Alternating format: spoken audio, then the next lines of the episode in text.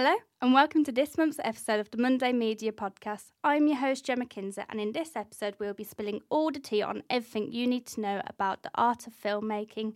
And here with me today to talk about their experiences is Lewis Clements. Hello, everybody. Hello. Thanks for having me, Gemma. Welcome to the podcast, Lewis. Thank you. It's an absolute pleasure to be here.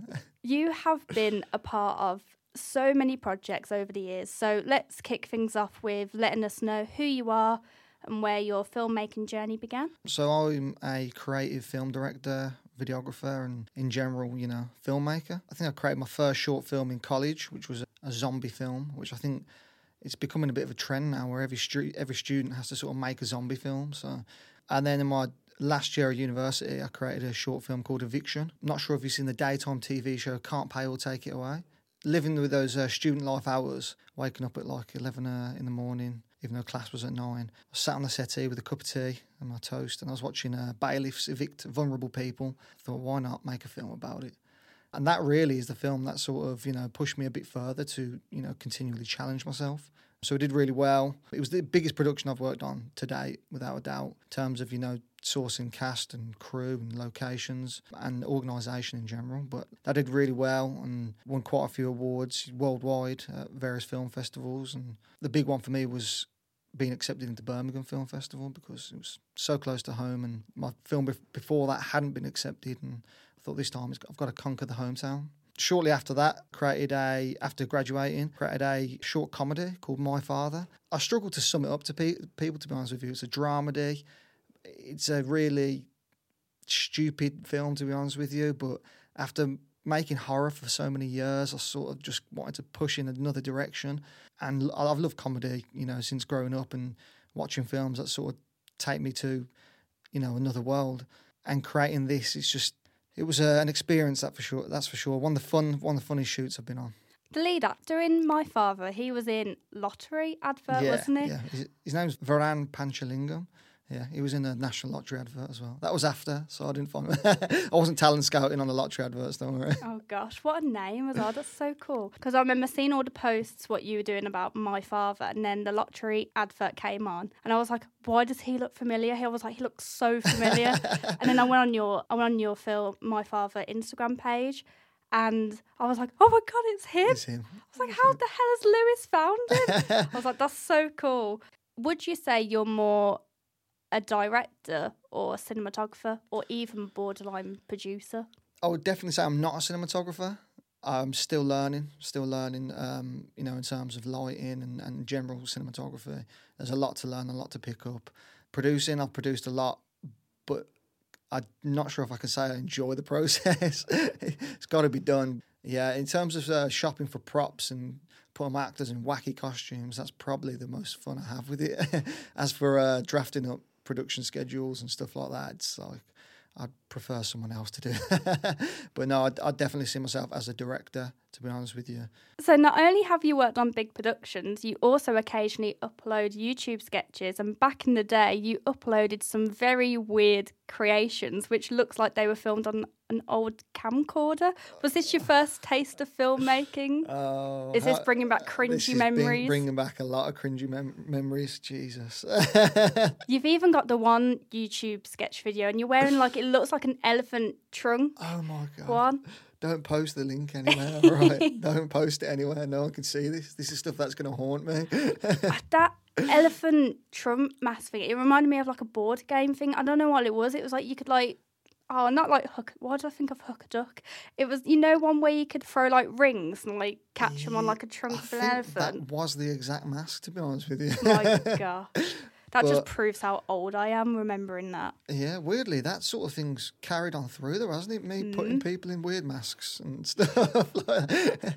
yeah, from a young age, I've always been creating a lot of weird stuff, quite bizarre stuff, and it's always stuff that I've I've sort of found funny. But no, thank you for bringing up those horrible memories on an old camcorder when I was about twelve years old, filming sketch shows. No, I used to do that when we. I used to always get my parents' old camcorder, and like every Christmas, whenever my family and cousins would come around, we'd like force our family to watch like a little Christmas get together. it was just so cringy looking back on it. And I used to do little. I used to edit on Movie Maker, Yeah. And oh my gosh, and like using the effects and everything. And like I used to have like my own little YouTube channel for it, and I'm so happy I deleted the channel with all those videos. But I would like to look back on it to be like, oh my god, maybe this was the start. So it's just it's just cool seeing how far we've come, but also going back to your YouTube videos, that you have a very weird sense of humor, which don't get me wrong, I absolutely love weird sense of humors. But how do you incorporate your humor into your projects? To be honest with you, I, I, there's a few directors that I follow quite closely. One of them being Jim Hosking. I think I, I discovered The Greasy Strangler, which he wrote and directed a few years ago. Um, and most recently, an, an, Evening with Beverly Luff Linn. I've never seen something like it. It's the most wackiest thing I've ever seen. And it sort of made me feel more comfortable about making films with going crazy, basically. Because I've always been a slightly reserved, thinking, God, Lewis, what, what are you writing? What are you doing? People are going to think that you are crazy. And when, as soon as I watched some of his productions, I was like, Lewis, go crazy. If this guy's doing it, why can't you do it? So in previous films like Eviction and stuff like that, there was like, you know, like a, it was like a gritty British horror.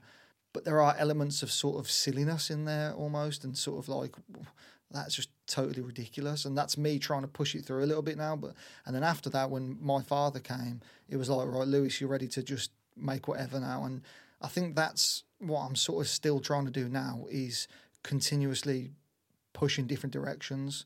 You know eviction was great and my father's really good as well but I wouldn't go back to making something like that. I want to continue, continuously keep moving, and that doesn't mean necessarily hopping from genre to genre, but you know, I want to create something that's quite you know mysterious and beautiful, but you know totally ridiculous at the same time. I think that's the best part about these. It's like you're taking something, you're taking an original idea, but you're adding your own unique spin on it. You're telling it in a way that hasn't been told before. Yeah. And with Eviction and My Father, they're both very different genres in a sense. Would you say with Eviction, I'd say that was like thriller slash horror. Yeah. And with my father, it's more like the comedy route and a self discovery film. What was harder to write? Was horror or comedy? They were both quite fairly straightforward to write, to be honest with you. Eviction more so because after watching so many episodes, I can't pay will take it away.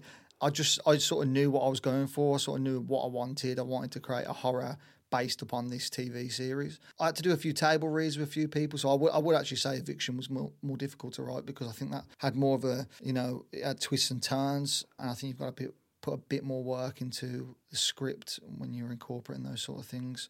Whereas my father was absolutely you know a thrilling ride to write because it was so so ridiculous. I had so much fun writing it, and you know, I'd go to my friend's house and I'd go through the script, and we'd both just be absolutely in tears and just developing it, and and just coming up with more just silly sort of you know pathways for uh, Tariq, who Varan plays for, to to follow. Eviction was made while she was still at university, and my father was made when you graduated from university. What was the difference between making a film while still being a student in education compared to being away from that? Would you say it's harder in terms of like resources, support, management, yeah, etc.? Definitely, definitely. It was a lot more difficult with my father because, yeah, like you said, I didn't really have support, but I did take the experience and stuff like that that I had with eviction and working on that, and I, and I put it into my father's production.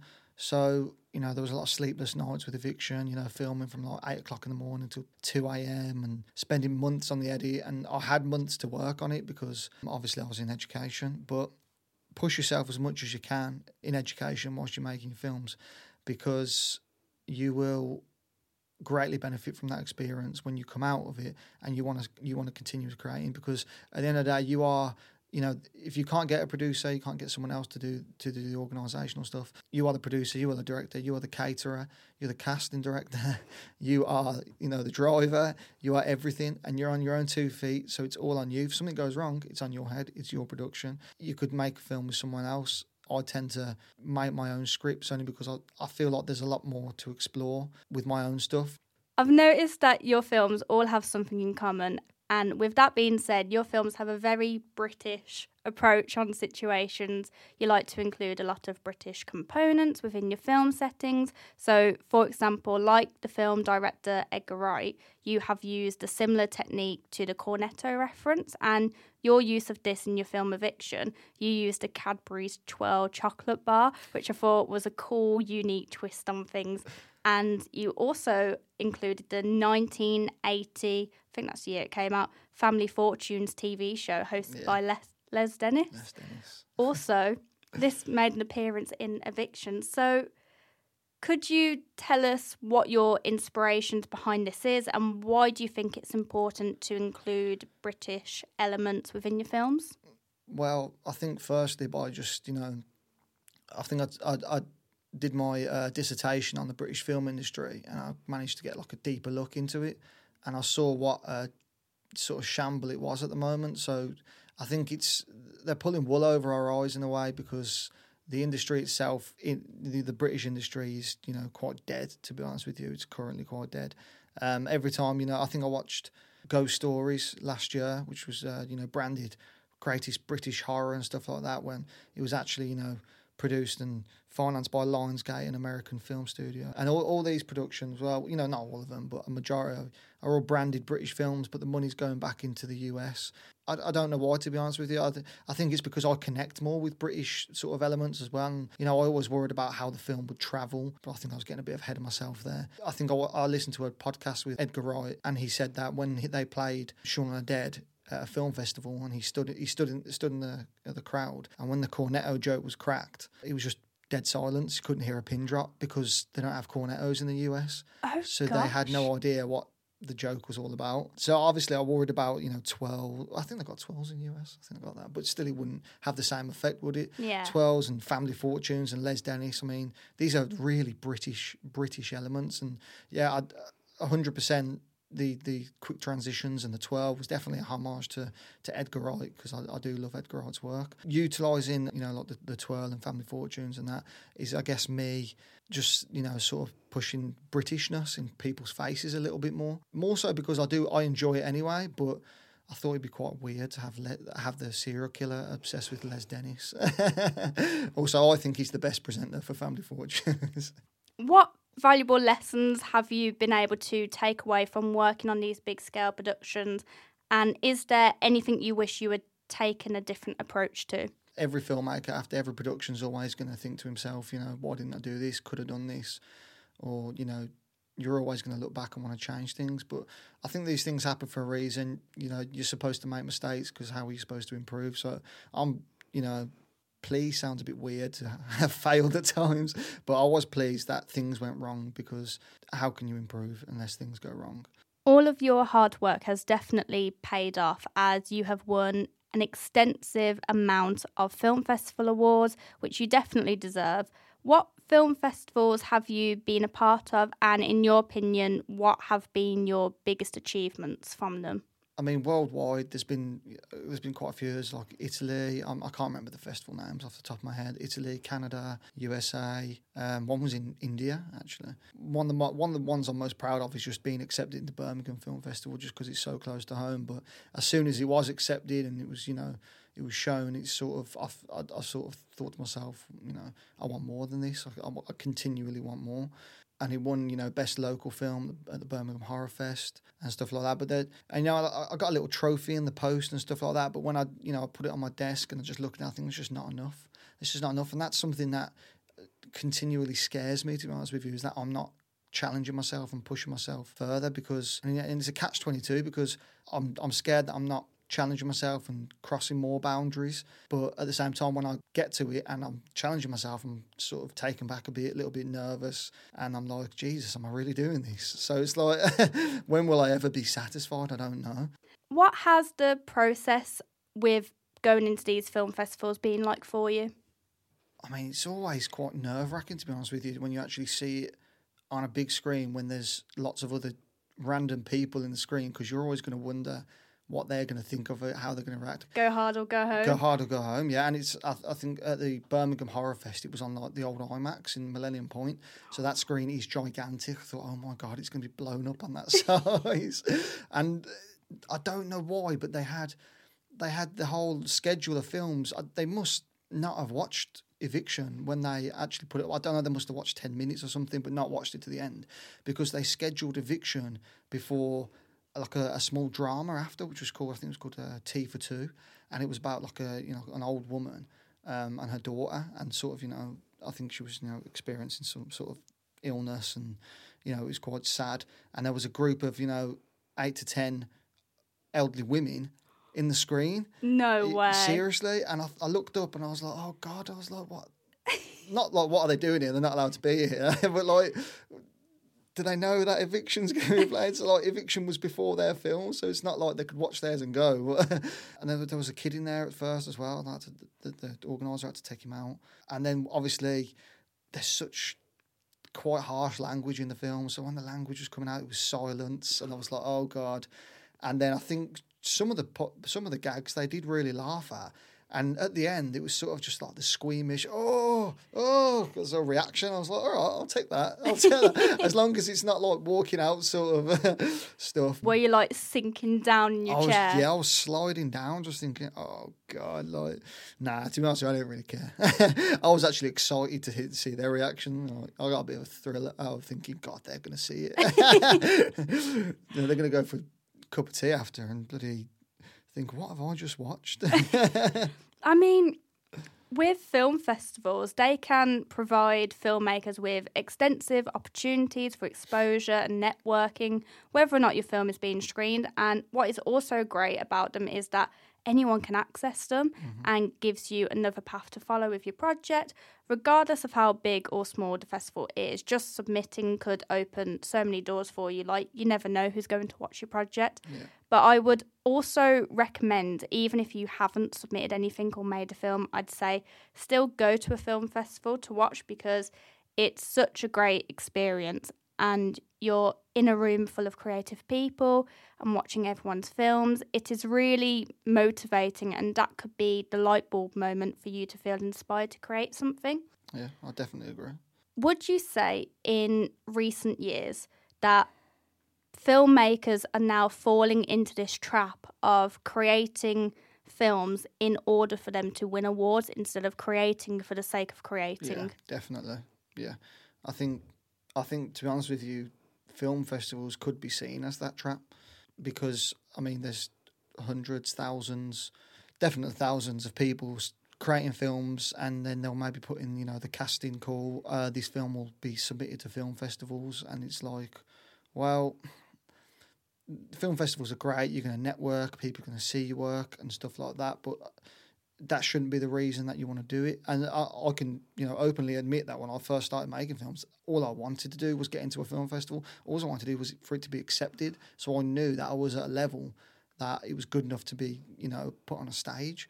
But that I think that's a crack that you can fall through. To be honest with you, I think the best are the ones that are filmed for the purpose of either wanting to, you know, paint paint a picture, tell a message, or in general, if you're me, you just want to take all these crazy thoughts out of your head and put it into a film. At the end of the day, it's not about how many film festival awards you win.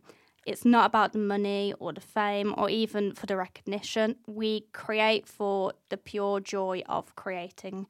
And that's what it should be about. With some universities, you get the opportunity to enter into a university based film festival, which can also, you know, you can even get like international people submitting into them.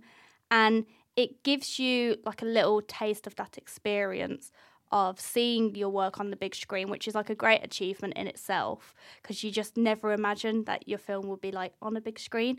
So it's quite it's quite cool to see Yeah, that. But definitely. I think it also gives you a taste of what film festivals are actually like.